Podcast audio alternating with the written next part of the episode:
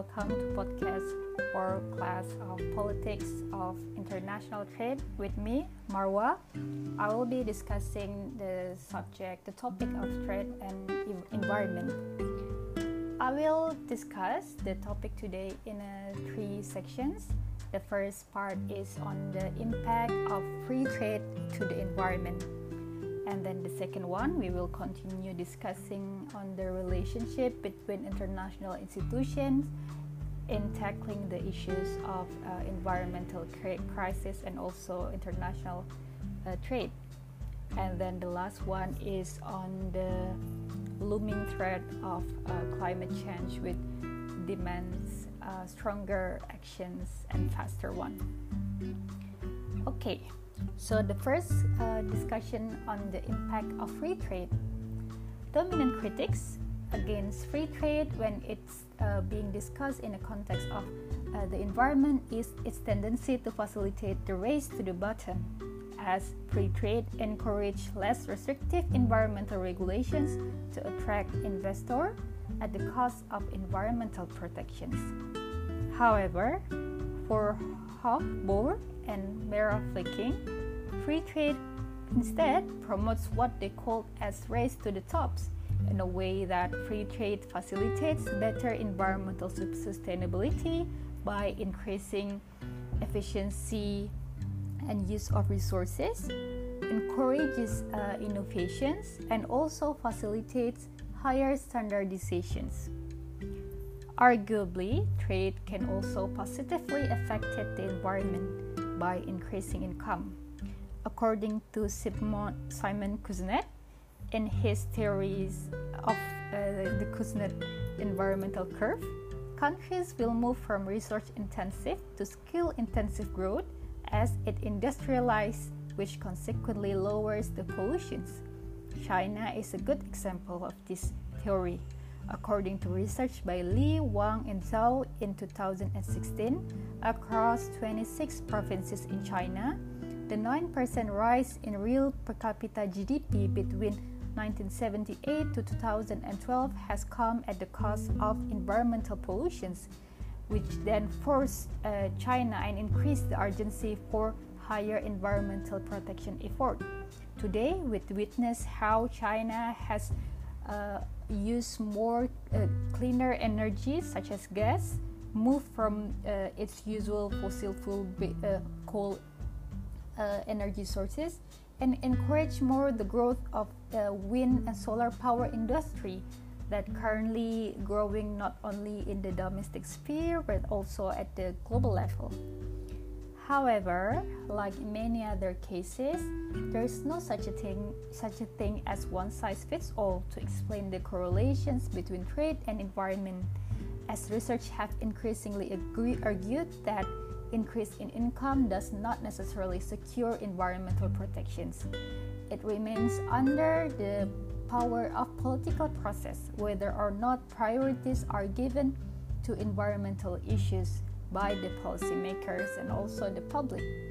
For instance, Indonesia, despite its growing GDP, it constantly relies on coal for both domestic power supply and also export revenues.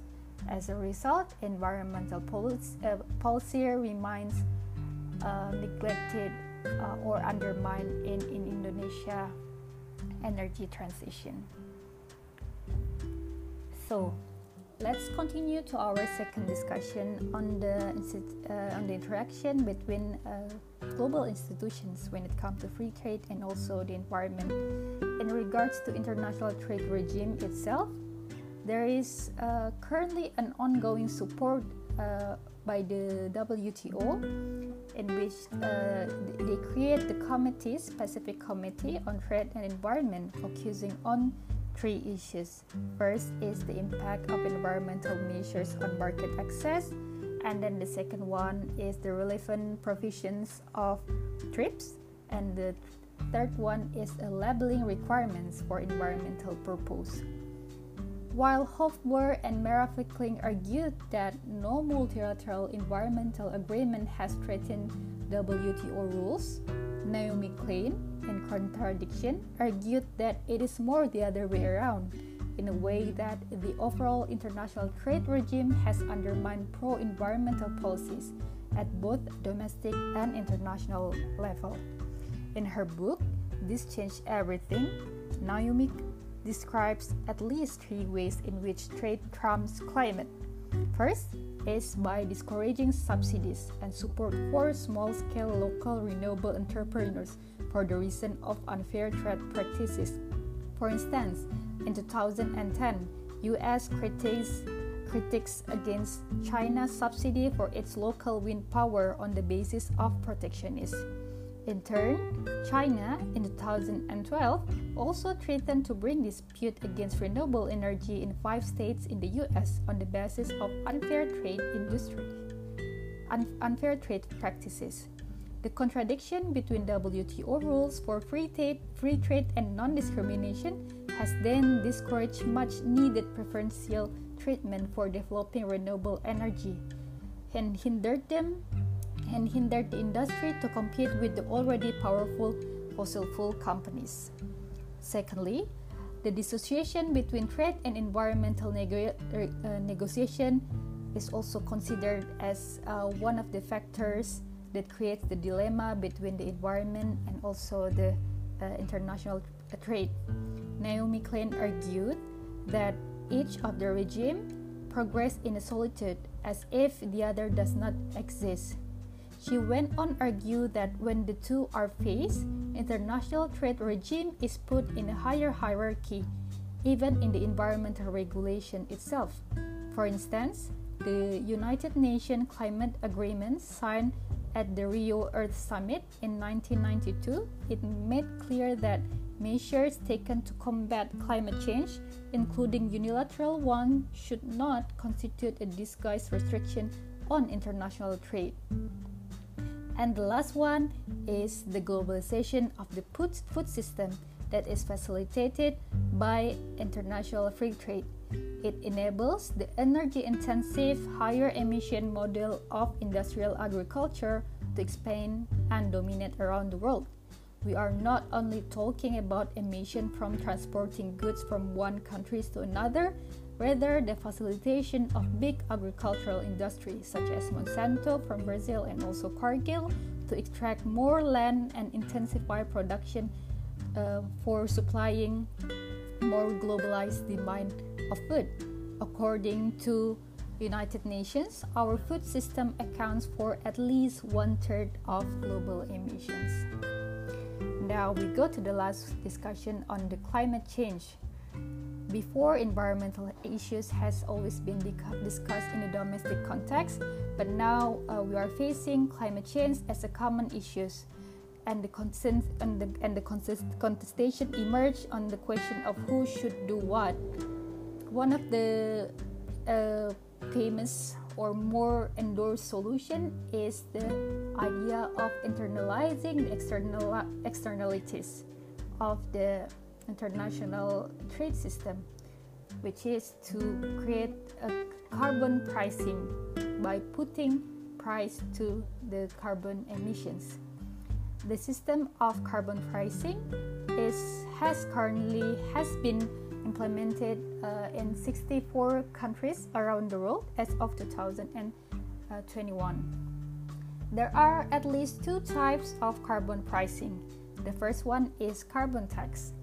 It is done by taxing the industry or the company according to its emissions with expected gradual increase of charge.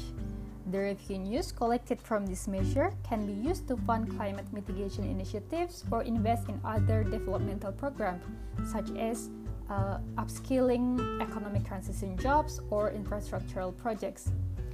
According to IMF and World Bank, ideal uh, charge for carbon, considering the impacts that it creates on the climate crisis, is around 40 to 80 US dollar per ton. However, most countries tend to choose or start at 5 uh, US dollar per ton, including Indonesia. Poland currently applied the least number of the least amount of tax, which is below one dollar US 1 US dollar per ton, and Sweden is known for its highest carbon tax, which reached $137 per ton. However, it remains debatable how big is the tax is the charge should be placed to discourage a carbon emission. The second one is the cap and trade.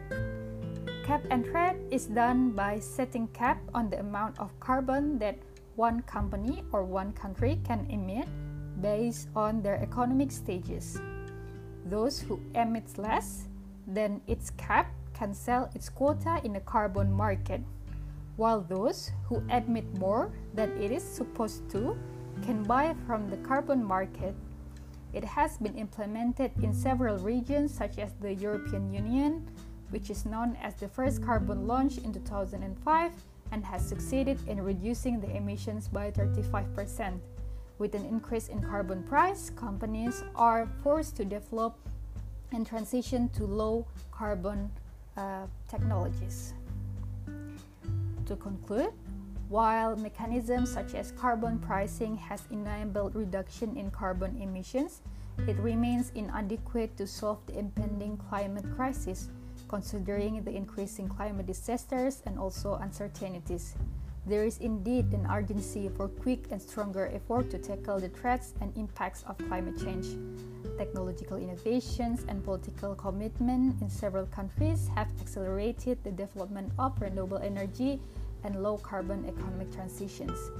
Now the question is how then international trade system can go hand in hand with the existing initiatives in accelerating climate adaptation and mitigation globally. Thank you uh, for listening uh, this theme podcast. I hope uh, you enjoy it and get uh, get the general idea of the interaction between uh, trade and environment. Thank you. Stay safe and goodbye.